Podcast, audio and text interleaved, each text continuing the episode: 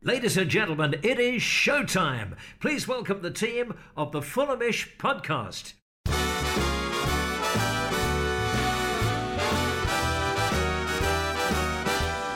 Welcome to Fulhamish Extra, your extra dosage of Fulham FC content.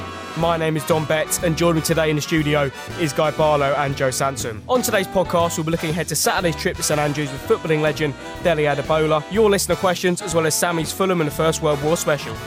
We won't mention that disaster class against Hull on Saturday. I think Sammy and Jack pretty much had that covered in Monday's podcast. But we take on Birmingham City this weekend, and we were lucky to be joined by ex Blue striker and club commentator Dele Adebola. And we started off by asking him what he's made of their start to the season so far. Birmingham, uh, like, have started really well. They've uh, adopted a new style of playing. Uh, I thought last season it was highly successful. It was a little bit more direct, but um, the new managers come in and, and wanted to play a more um, like expansive and playing on the ground t- type of football, and he stuck to his guns and picked up um, more points than I think any other blue side in the last sort of five years, and they're looking really good at the moment. Obviously, looking at Fulham at home, probably you know about a month or so ago, six weeks in the last international break, probably looked like a tough fixture. But in our recent form, do you think you know the Birmingham City team will definitely be looking to get the three points on Saturday? Um, know, it's going to be a really tough game. I, think Fulham are, are a good side, having a similar problem to Blues, as in, like, with so much possession, at both sides try to have a lot of possession, it means that you don't create as many chances. And where Blues, I think, have come out the other side and, uh, and have become a little bit more, they, they find a bit more of a balance. Fulham seem a little bit more stuck in the ways. Um, Blues at home are, like, you know, it's become a fortress, so, like, you'd fancy Blues to take the points, but it's definitely not uh, an easy game. With obviously Che Adams leaving in the summer, how have Birmingham sort of you know reacted to trying to find somewhere to get the goals from? Um, it's been sh- roughly shared around. I think, that, that, funnily enough, the, the biggest attacking threat I, I think comes from the fullbacks. So playing that sort of expansive type of football, I think you see it in the Premier League loads. Championship is the same. Fullbacks are used so much now. Um, Blues get their fullbacks right up there, um, delivering crosses, getting into the box, and they're starting to chip in as well. And and if you add that to sort of goals from midfielders, um, there's not uh, that heavy burden left to the forwards, just to the forwards to score. A lot of the news I often see coming out of Birmingham, you know, as an opposition fan, is um, much of the chat, obviously about your new style of play, but it's also about your goalkeeper. Like um, um, Lee Camp is always seems to be in for criticism. Um, and obviously, Birmingham's still got former Fulham goalkeepers, David Stockdale, just like rotting, you know, like in, in the reserves or whatever. So, what do you make of the goalkeeper situation? You, know what? It, it, it's a really difficult one because I played. Well, it's not difficult for me. I played with Lee Camp at Not, Nottingham Forest, and I thought he was a fantastic professional. Um, he always reliable. He went to Middlesbrough, didn't have a great time, and that you know what? Once your reputation's tarnished, it follows you around. I think he's done really well at Blues, and there have been some mistakes, but he gets far more stick than what you know that it equates to. Look at where Blues are in the table, the amount of goals they've conceded. He's not throwing in um, like you know rickets every game and stuff, but he, he seems to get that kind of attention. Oh, so when he does make a mistake, it's blown out of proportion. Um, he's a he's a good steady pro for me with with where Birmingham obviously 12th in the table, but only you know three points off the playoff places because this is how ridiculous this championship season is. What is the aim for Birmingham this season? Is it just a challenge, or are there playoff hopes after the start they've had? I think you, you, you get past Christmas and then you, you, you start putting a label on it.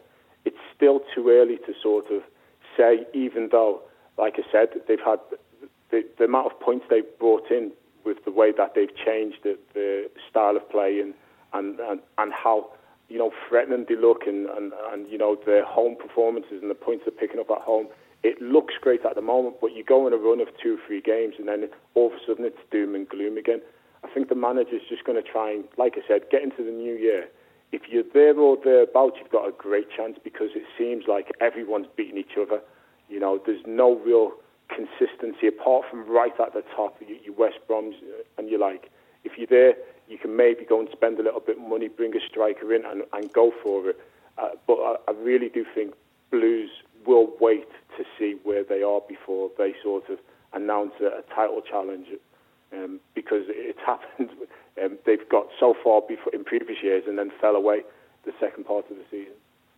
Obviously, in the centre of park, you've got this, um, you know, 16-year-old Jude Bellingham. Um, he's obviously this is his standout year. You know, I remember in August it was he came on and scored the winner. Or what? Um, how?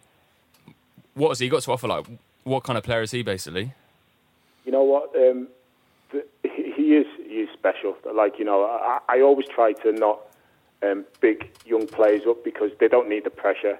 Um, you never know what they're going to be. There's been the, the, the Championship Prem, Premier League is littered full of young talent, which you know people talk up to death, and then um, they don't go and do anything. But um, Blues have been sort of nurturing him for the last few years. He he is someone who they will eventually build their team around.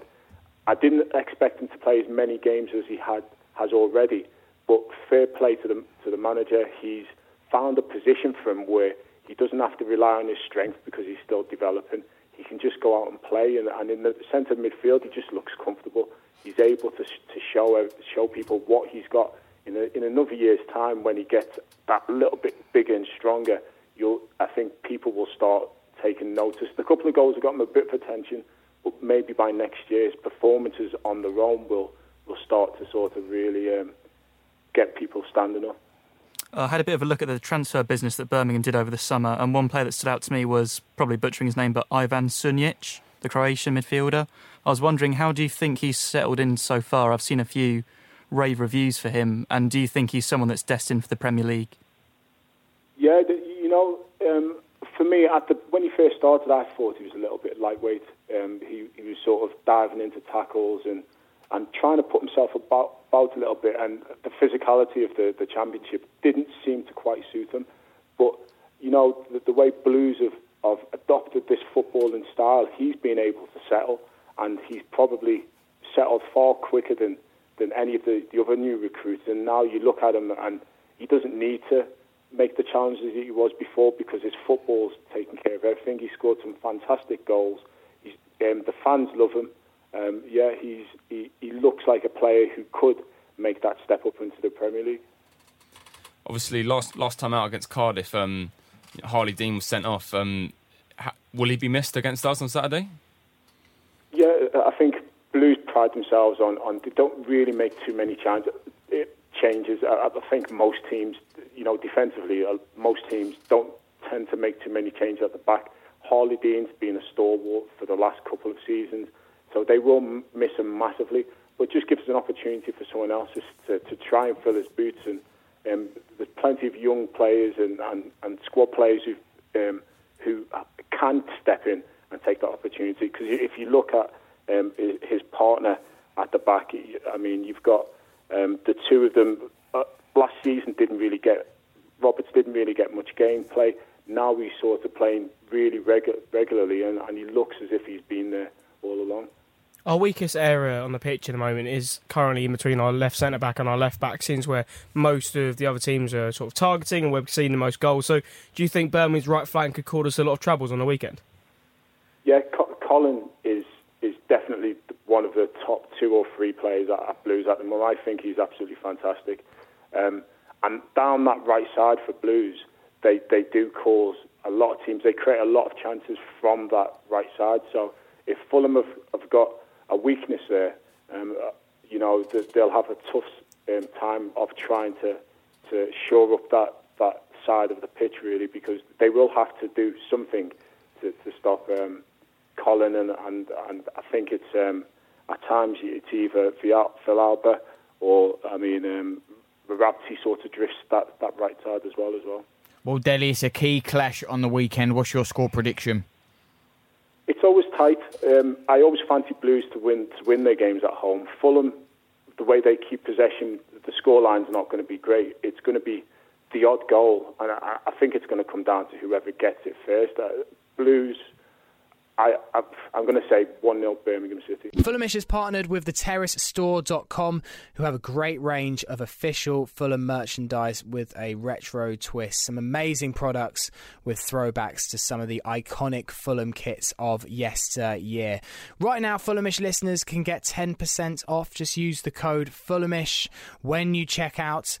Uh, they've got some great presents, particularly with Christmas around the corner. So make sure you use the code Fulhamish for 10% off. That's at theterracestore.com. Thanks again for Dele for joining us. It was an absolute pleasure to have him on. And moving swiftly on was the Hull loss, having its time to sort of bed its thoughts in our head. We thought it'd be a great time to answer more of your listener questions taken off Instagram today. And we answered these on our Love Sport radio show, which remember you can listen to every Wednesday night from 9 pm. To kick it off, this one from Mitchell FFC.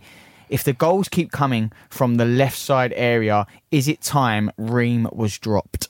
I think this we are we sort of touched on this lot in, in in last week's radio show, but it was that it's it's not just one person here.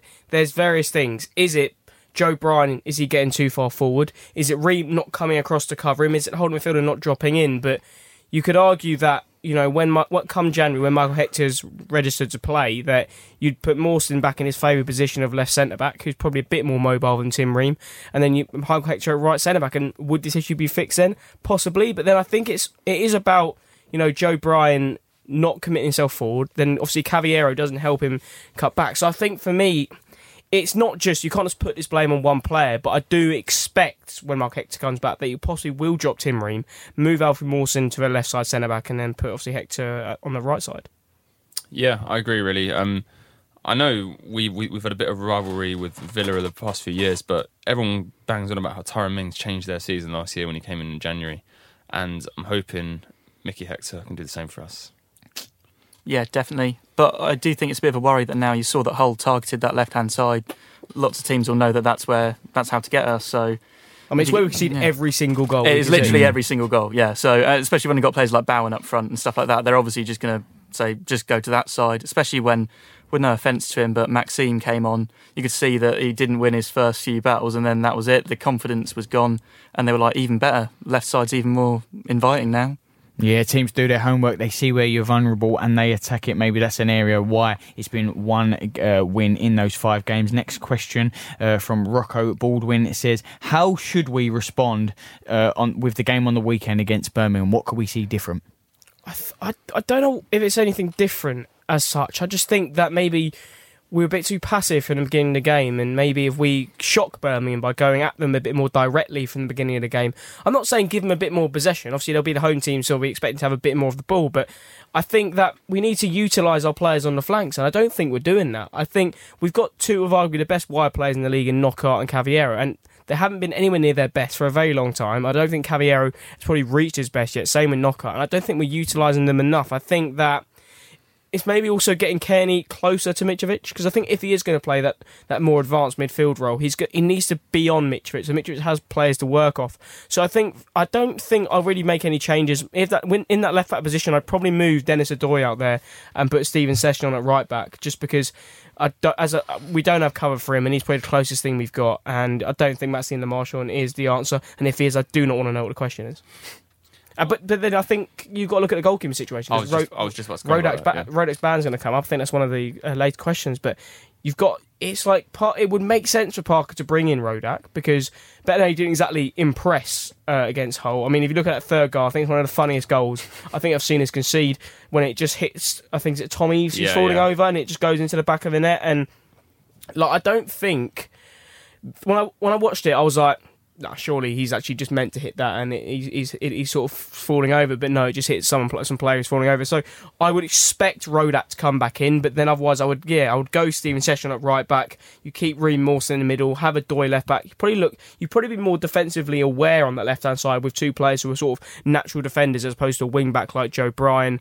And then a midfield three of probably Harrison Reed, Stefan Johansen. I'd play with Tom Cairney, with Cavi. You've got to have Cavaleiro, you'd have Mitrovic, and I probably would bring Knockaert back into the side because I think he's got he's, he's urging to really prove a point, and I just feel like Bobby Reid's a better option off the bench than he is starting. I agree with much of that. Um, I don't think Knockaert's done enough to. But the thing is with Knockaert, he's not a player who's going to come off the bench and make an impact. I think he might do.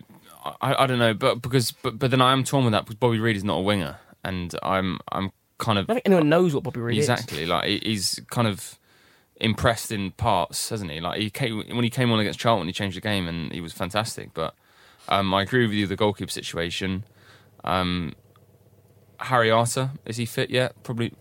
We don't really know, do we? I was Um, about to say if I'd- Harry Arter was fit, I'd definitely put him alongside personally Reed and Cairney. I would agree. Uh, yeah, and that would be other than Rodak and uh, Odoi swapping um, from right back to left back and Steven Sessegnon coming in. Those are the changes I'd make, other than Jay Stansfield on the bench. He's bagging in the goals left, right, and centre for the youth teams, isn't he? Yeah. Well, because there is actually a question on Arter. It's the next one. This one from A1. It says, "What are the team's opinions on Arter deleting his Twitter account?" Well, obviously, it was seem to be football and politics merging this weekend, which is never a good thing. Never. Footballers who don't like understand politics, getting involved in politics, it just shouldn't be a thing. I think it's probably the best that most footballers aren't on Twitter because they'll usually spout some rubbish and it will get them into trouble. So, for Harry Arter's sake, because considering what he tweeted was completely wrong and out of context, it's probably a good thing.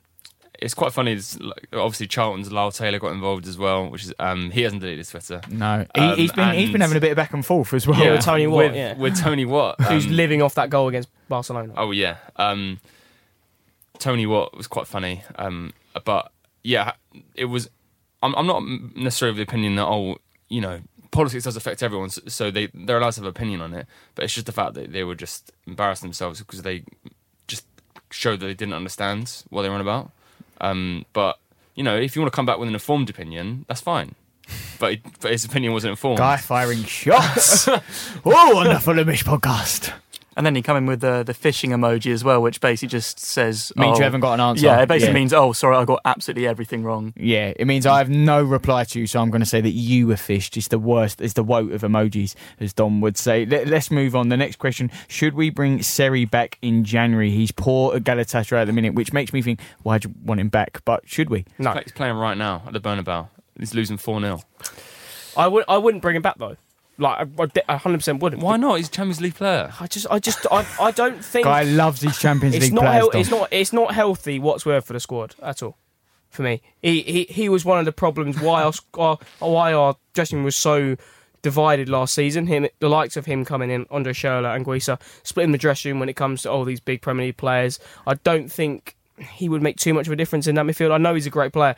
I really don't see what difference he'd make. I don't see how he fits into the midfield because he needs that. He probably needs two players behind him, if anything, protecting him to allow him to use his creativity. So he wouldn't. F- you're thinking you got Harrison Reed. He's not going to play the Artie Hansen role, running up and down. If anything, uh, maybe Anguissa would fill that role, as we spoke about even in pre-season. But yes, Seri, he he can just leave, like terminate contract, mutual, mutual consent. terminate.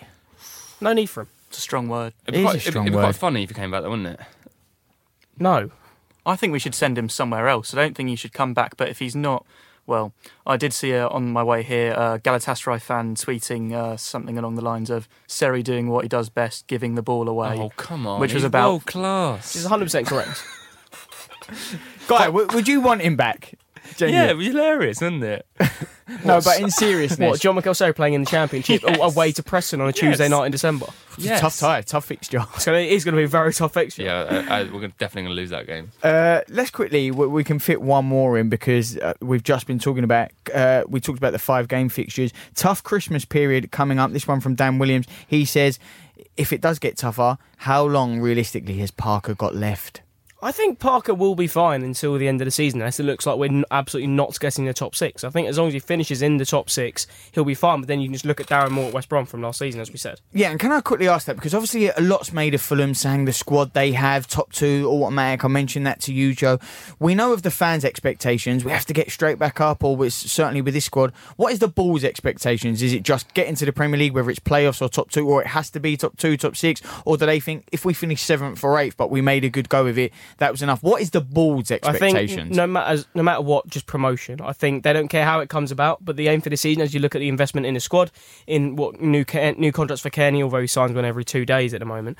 Uh, Mitrovic, you know, Knockaert, Cavaleiro, Harriata, they're looking to get back up straight away. And if they don't, you got to look at are is it going to mess up with our wage structure? Are like is what are the deals in line in the future for Cavier and Knockaert and Arter? Is it if we get promoted, or is it at the end of the season we'll go and buy them? And if we do that, could totally mess up our wage structure. Well, if they don't get back up, let's quickly go back to that question, uh, Joe. How long has Parker got?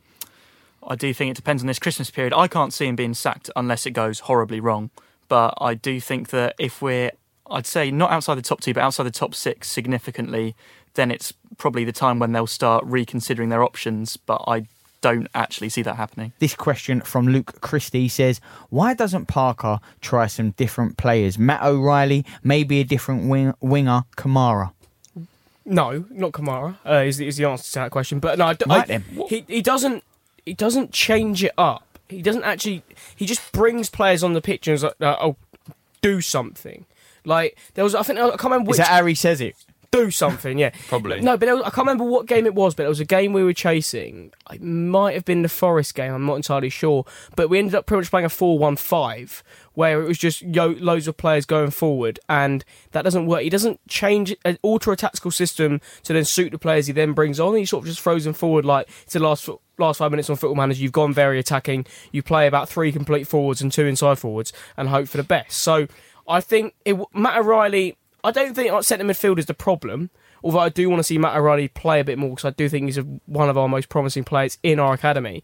But yeah, the likes of Kebano, the likes of Kamara, you know, could be utilised a bit more just because, yes, you can bring on Bobby Reed, but he's not a natural winger. I mean, neither is Kamara to an extent, but, you know, you keep Kebano at the club as opposed to Ayité and you don't use him. I just. I just think it's not about what players we start using. It's about altering the system to a system that then suits the players that are on the pitch, as opposed to just shoving of players on. Um, Kamara started the playoff final, which we won and went up I'm not. I'm not As- having this. I'm not having this. as a winger. And uh, I think you'll find he's world class, actually. I'm, Um, not, Dom's having, not having I'm it. not having it. I don't care. Oh. He started the semi. Well, he came on the semi final and played in the final. he, Doesn't cha- mean he changed the, the semi final, my did not tired, change the semi final. and then played the full 90 in the final. He, he- Show, he- put some respect on the name, Dom. Thank you. He's, he's got lots to offer. Of course he does. what has he got to offer apart from raw pace? Just goals at Old Trafford. Oh, Goals at Old Trafford. It was a penalty. I'd already left the ground. Thank you, Joe. And at the Emirates. What, what, Yeah, right, right, yeah. right? Yeah. Not so much for that one, but I mean, that that being said, I wouldn't play him. Oh, but, come on. or- or- I I do think that he's. I do think that he is an option coming off the bench. But um, like Dom was saying just now, I He's think about- that yeah, he's option actually, D yeah, well, He causes havoc. Like, he, he- he doesn't know. Everywhere. If, to us. If, if he doesn't know what he's going to do, how does defenders know what, they're gonna, what he's going to do? I, I completely. he- He's a nightmare for opposing managers. you know, how can they put in a defensive game plan, Dom, when he doesn't know what he's going to do? He's the Tyson Fury of wingers. He, he can do it all as well. Like, like you said, he's got dribbling ability. He's got finishing ability. He's got heading ability. You know, he's he's strong. He, One he's, out of twenty. Raw pace. Oh, he's he's he's world class. I'd start him. We've got nothing else to lose. The season's already over. Joe, Joe completely uh. disagrees. Let's let's move on. The next question is from Josh Cobb, and it says, "Why has Knocker Tony Knockers been such an anticlimactic signing?" Uh, it's hard to say, really. I, is he suited to the way we're playing? Is is the first is is the first thing I'd point at? Is it is he suited to this four two three one sluggish possession based system we've been playing? I'm not so sure. Uh, I think you know the quality's there. We've seen the quality in some some of his dead ball situations, and you know some of some of some of sort of passages of play. But I did think it was deser- it, he was deservedly dropped for the Middlesbrough game. I don't think anyone was really surprised about that. I think he has been poor.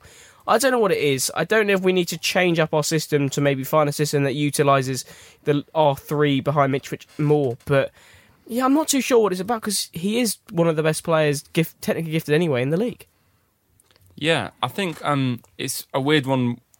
Talking about you know Parker's tactics, it, it, again it goes back to this because I think him and Cavaleiro are swapping too much on the wings, and I know sometimes we want to play these inverted wingers, um, which has worked. Cavaleiro's come come off, off the left and scored a, a couple of bangers, but I don't think that can be helping Knockaert. Um, and if you look at Do you think us using two inside forwards is actually hurting the team? Because if you have Cairney in the number 10, this week didn't have. If Cairney wasn't playing 10 and we were playing a 4 3 3 as opposed to 4 2 3 1, I maybe understand. But if you've got two players you want to run inside and you've already got a number 10 there, they're all sort of driving into the same space. And I think that's the problem because Cairney's trying to or utilise the space, and then you've got Knockaert running and Cavier running. We don't have that anyone going on the outside, you know, because our forwards aren't bobbing on like they used to, so it isn't as effective. Do you think that's a bigger problem? Well, I think yes is the answer to the question, but I also think Cairney isn't getting on the ball enough. And I know I know you were talking about it earlier. Um, like you think Cairney needs to be either closer to Mitrovic or like really drop into midfield and get on the ball. I think he needs to be dropping into midfield more and actually taking control of games. You know, he's he's, he's always been at his best when he's done that. When he's when, when we, ha- we had to have our backs against the wall. I mean, at Middlesbrough, you know, I thought he played well. You know, um, when there was a job to be done, when he's keep hold of the ball and um, hold out with ten men, and he is the most creative player in the team. You, would say. Um, I think, uh, particularly on the weekends, too often the ball was going through Johansen, and we found we found like Ream and Mawson like just inside the whole half, and not doing anything with it. I'd rather drop Cairney back there and then put the onus on him, who's actually a creative player, to go and do something. I feel like it's a situation where you've got to pick two wingers and stick with them now because you get in a situation with the Hull game where you've got Reed instead of Knockaert and then Hull score and then you swap them and then they sub one off at half time. And no one that they, they, they don't they don't know each other well enough yet because we're only a couple of months into the season. They should, I think, have a bit more chemistry now, but they don't because it's not the same front three every week. And when we looked at the start of the season, we thought, right, that's it. Cairney in behind, Knockaert, Cavaleiro, Mitrovic, Reid obviously as well. But I do feel you just got to pick them now, keep it for a few games, see how it goes because it's too predictable. But then once you change it, you've got someone coming off the bench and it's it's for me he's mixing it up too much up front. I think that that is an area where we need to start showing a bit more of a solid three every game. Well, we'll go to our, our next question, maybe our last for this evening. This one comes from Jake Comroy. It says, Is Mitro worth £100,000 a week and is TC worth 60 grand a week? We'll go round this way this time. We'll, we'll end with you, Dom. Joe, I'll start with you. What do you make of that? I think it's difficult. I think um, it's a lot of money. um, but the fact is that you look at the Luton game, I'm just going to use that one as an example. I do think, agree that it was comfortable overall, but you could see that Luton very easily scored a couple of goals, and it's the goals of Mitrovic that are getting us there. So I do think he's worth that to us because I think that without him, we're not going to be challenging. And I do think he needs more service at this current time. I do think that Cairney is worth that if you use him in the correct way. I completely agree. Um, I'm surprised that Mitrovic is on that. I've, I've never heard that figure before. I, um, but yeah, no, that, that that that's a side point. Um, I think that would that figure would, would be too much for the championship. Personally, um, I thought uh, that was obvious that he was he was on hundred grand a week when he signed. I, thought that was, I thought that was known. He was on 90 last season and maybe got a pay increase this year. Really? But um, I think what it is is you got to look at a, there's a player's value then there's a player's mm. worth as as you touched on Joe. So I think Mitrovic Humsen is I think Cairney's still up for debate. He's worth it to us, but is he worth sixty thousand pounds is another question. But I yeah, I don't think it's worth questioning what either player is worth to Fulham because we they're, both players are critical in any promotion hopes we have. Hello, I'm Brede Hangeland, and you are listening to the Fulhamish podcast. With all the eyes focused on the football, it's important to remember that this Sunday is Remembrance Sunday. Last season, Sammy made a Fulhamish special on Fulham in the First World War, where he spoke to history experts Morgan Phillips and Ian McCullum of football in the First World War to piece together how Fulham FC changed between the war years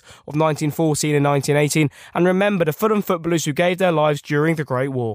This Sunday, on the 11th of November 2018, it marks 100 years since Armistice Day, the end of World War One. The effects on all in the United Kingdom were life changing for every person, town, city, industry, organisation you can imagine. But what were the effects for the one thing you and I hold in common Fulham Football Club? Well, in this special episode of the Fulhamish podcast, I'm going to give you a brief history of how Fulham FC changed between 1914 and 1918, 100 years ago. Throughout this episode, you'll hear the voice of Morgan Phillips, a Fulham fan for over 70 years, who has spent much time researching the history of his club. His help was invaluable and he was absolutely brilliant, as you'll hear later on in this episode. Also, though, much of the research has been compiled with the help of Ian McMullen. Ian runs the website footballandthefirstworldwar.org, a site which is aiming to be a record of every UK footballer who fought or died during the Great War. You won't hear Ian's voice, as he said he doesn't like the sound of it. I can tell you he would have been great. But he was vital in this coming together. I'll give you some more details on Ian's website in just a little bit. But before we tell the tale of Fulham in the First World War, it's important to set the scene of where our club was in the early 1900s. And as Morgan explains here, it was a situation that many of you can probably relate to. You won't be surprised to hear that it was fairly shaky, uh, as it was through most of the 20th century. They're a club who've just about managed for a lot of the time. Um, funnily enough, in the 1900s, they were quite well off. There were local businessmen very keen to invest, and that's the period in 1904, 1905, 1906, 1907 when they built the ground and got into the Football League. But unfortunately, by 1914, most of those businessmen had moved on to other projects, and there was just one businessman behind them, quite a mean character called Dean. And the situation was, was the one we're familiar with get a good player, and then they'd have to sell him, and that kind of thing. Attendances were roughly 10,000 for a really good game, a bonanza. They'd get, say, the Arsenal, they might get 30,000. So you know, there were good days and then some not so good, but they were just about managing. So Fulham were just about holding their own as a Football League team, but struggling to keep up with the big fish. It's a tale that sounds familiar to us Fulham fans these days. And whilst the players, the fans, the investors may have thought those issues were troubling at the time, what was to come couldn't really be envisaged. In 1914, following the assassination of Archduke Franz Ferdinand in Sarajevo, war spread fast across Europe. Quickly, young British men were being called upon to join the armed forces in their droves. Clearly, there was going to be an immediate impact on the game we know and love. However, on the 1st of September 1914, the Football League season commenced as normal. They stated that they believed it would be a useful tool for recruitment and fundraising.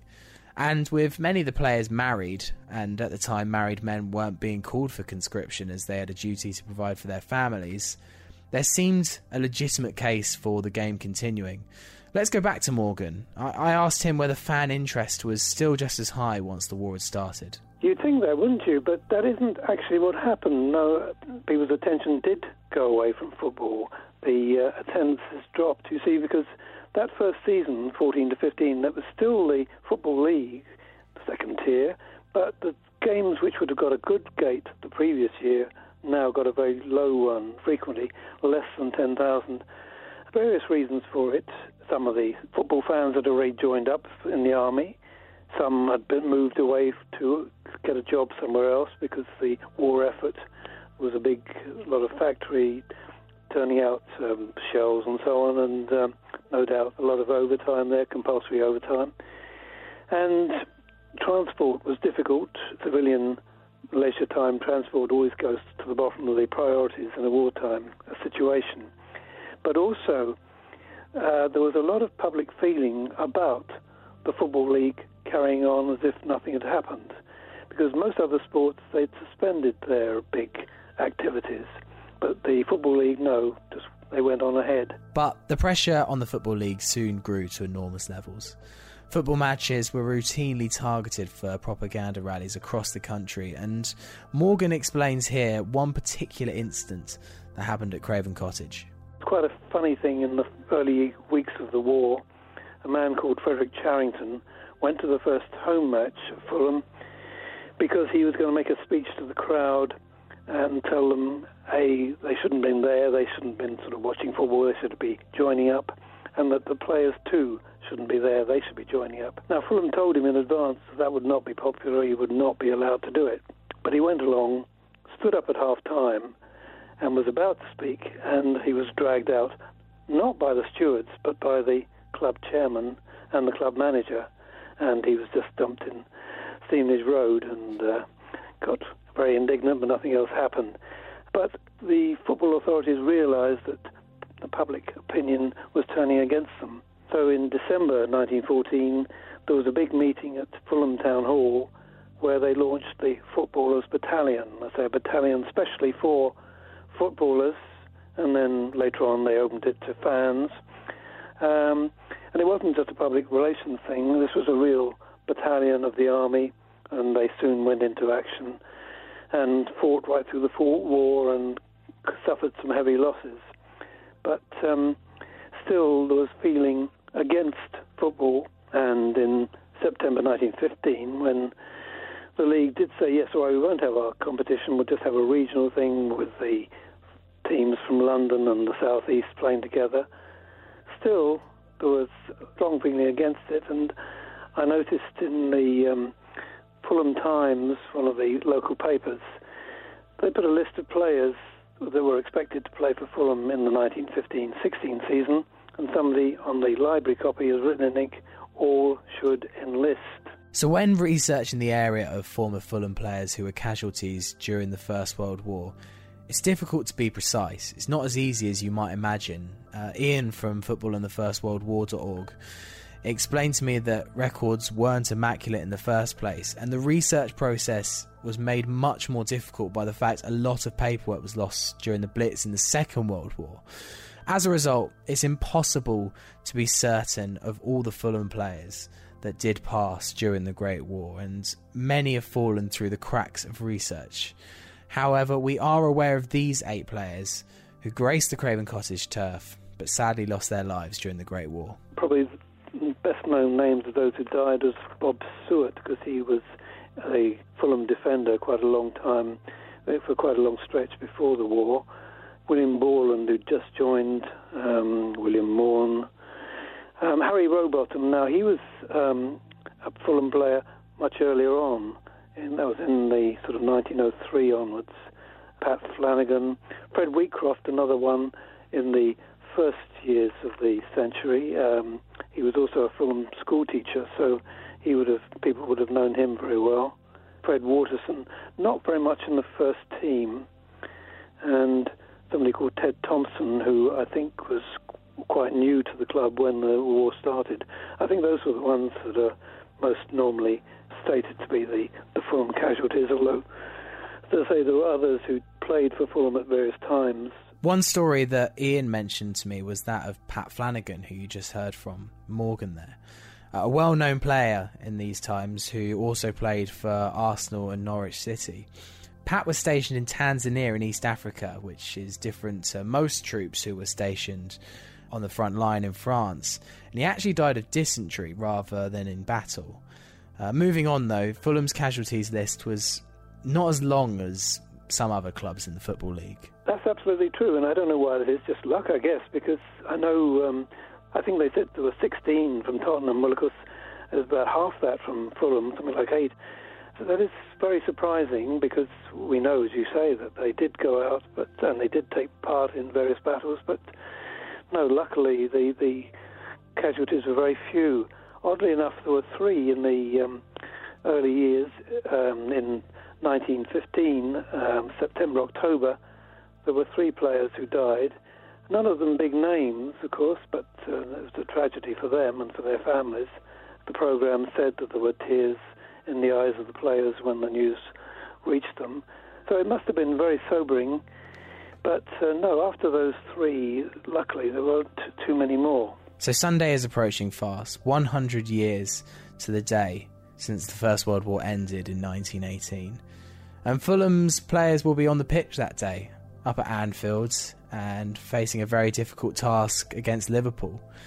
And as we watch those 11 players on the pitch, I think it's important to remember those eight former Fulham players who gave their lives 100 years ago Bob Sewett, William Borland, William Morn, Harry Rowbottom, Pat Flanagan, Fred Wheatcroft, Fred Waterson, and Ted Thompson.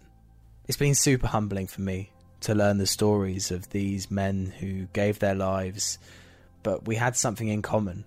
We all had a place for Fulham FC in our hearts. I'm a 26 year old man now, and 100 years ago, it's almost certain that I would be a prime candidate to be conscripted for the war effort, and it's beyond the realms of imagination the fact that these men had to do that and had to put their lives on the line for king and country.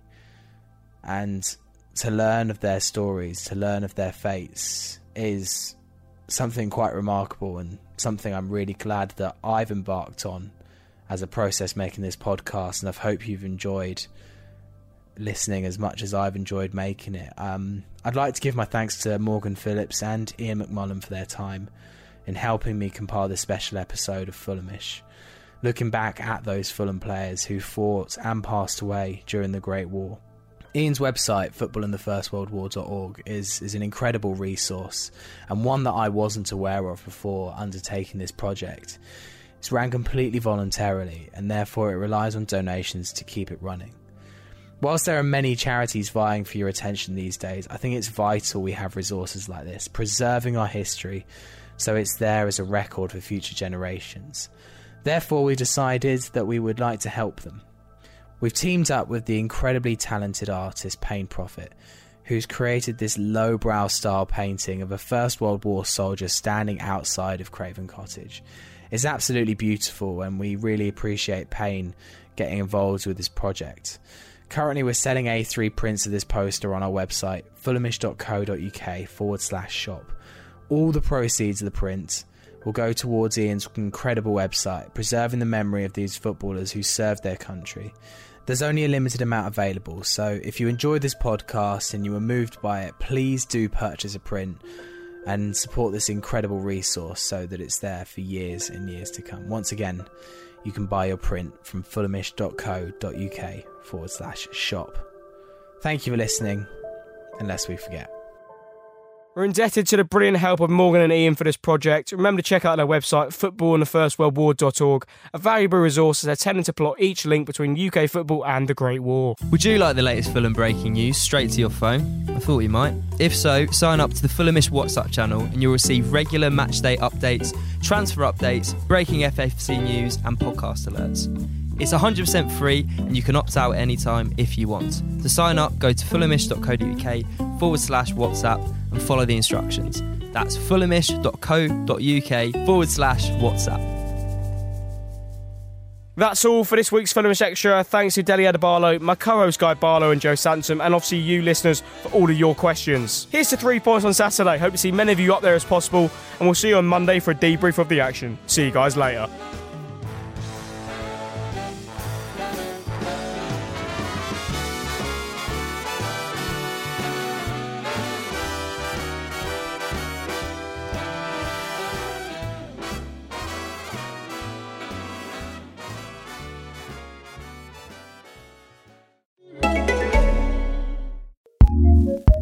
ACAST powers some of the world's best podcasts. Here's a show we recommend. Hey, it's Maria Hinojosa here. And Julio Ricardo Varela. We are the co hosts of the Roundtable podcast, In the Thick, where we talk about politics, race, and culture from a people of color perspective. That's right. Every Tuesday and Friday, we bring you the latest political news, covering the stories and issues that matter to communities of color with amazing POC journalists, activists, and academics from all over the country. So you're not going to want to miss our coverage because we have a lot of fun. We do. Which means that on election night, November 3rd, we are going to be hosting a live virtual show to give you the much needed POC perspective on this crucial night in our country. Follow us on social media at In the Thick Show to make sure you don't miss the updates and this live analysis. Subscribe to In the Thick wherever you get your podcasts. ACAST, ACAST recommends.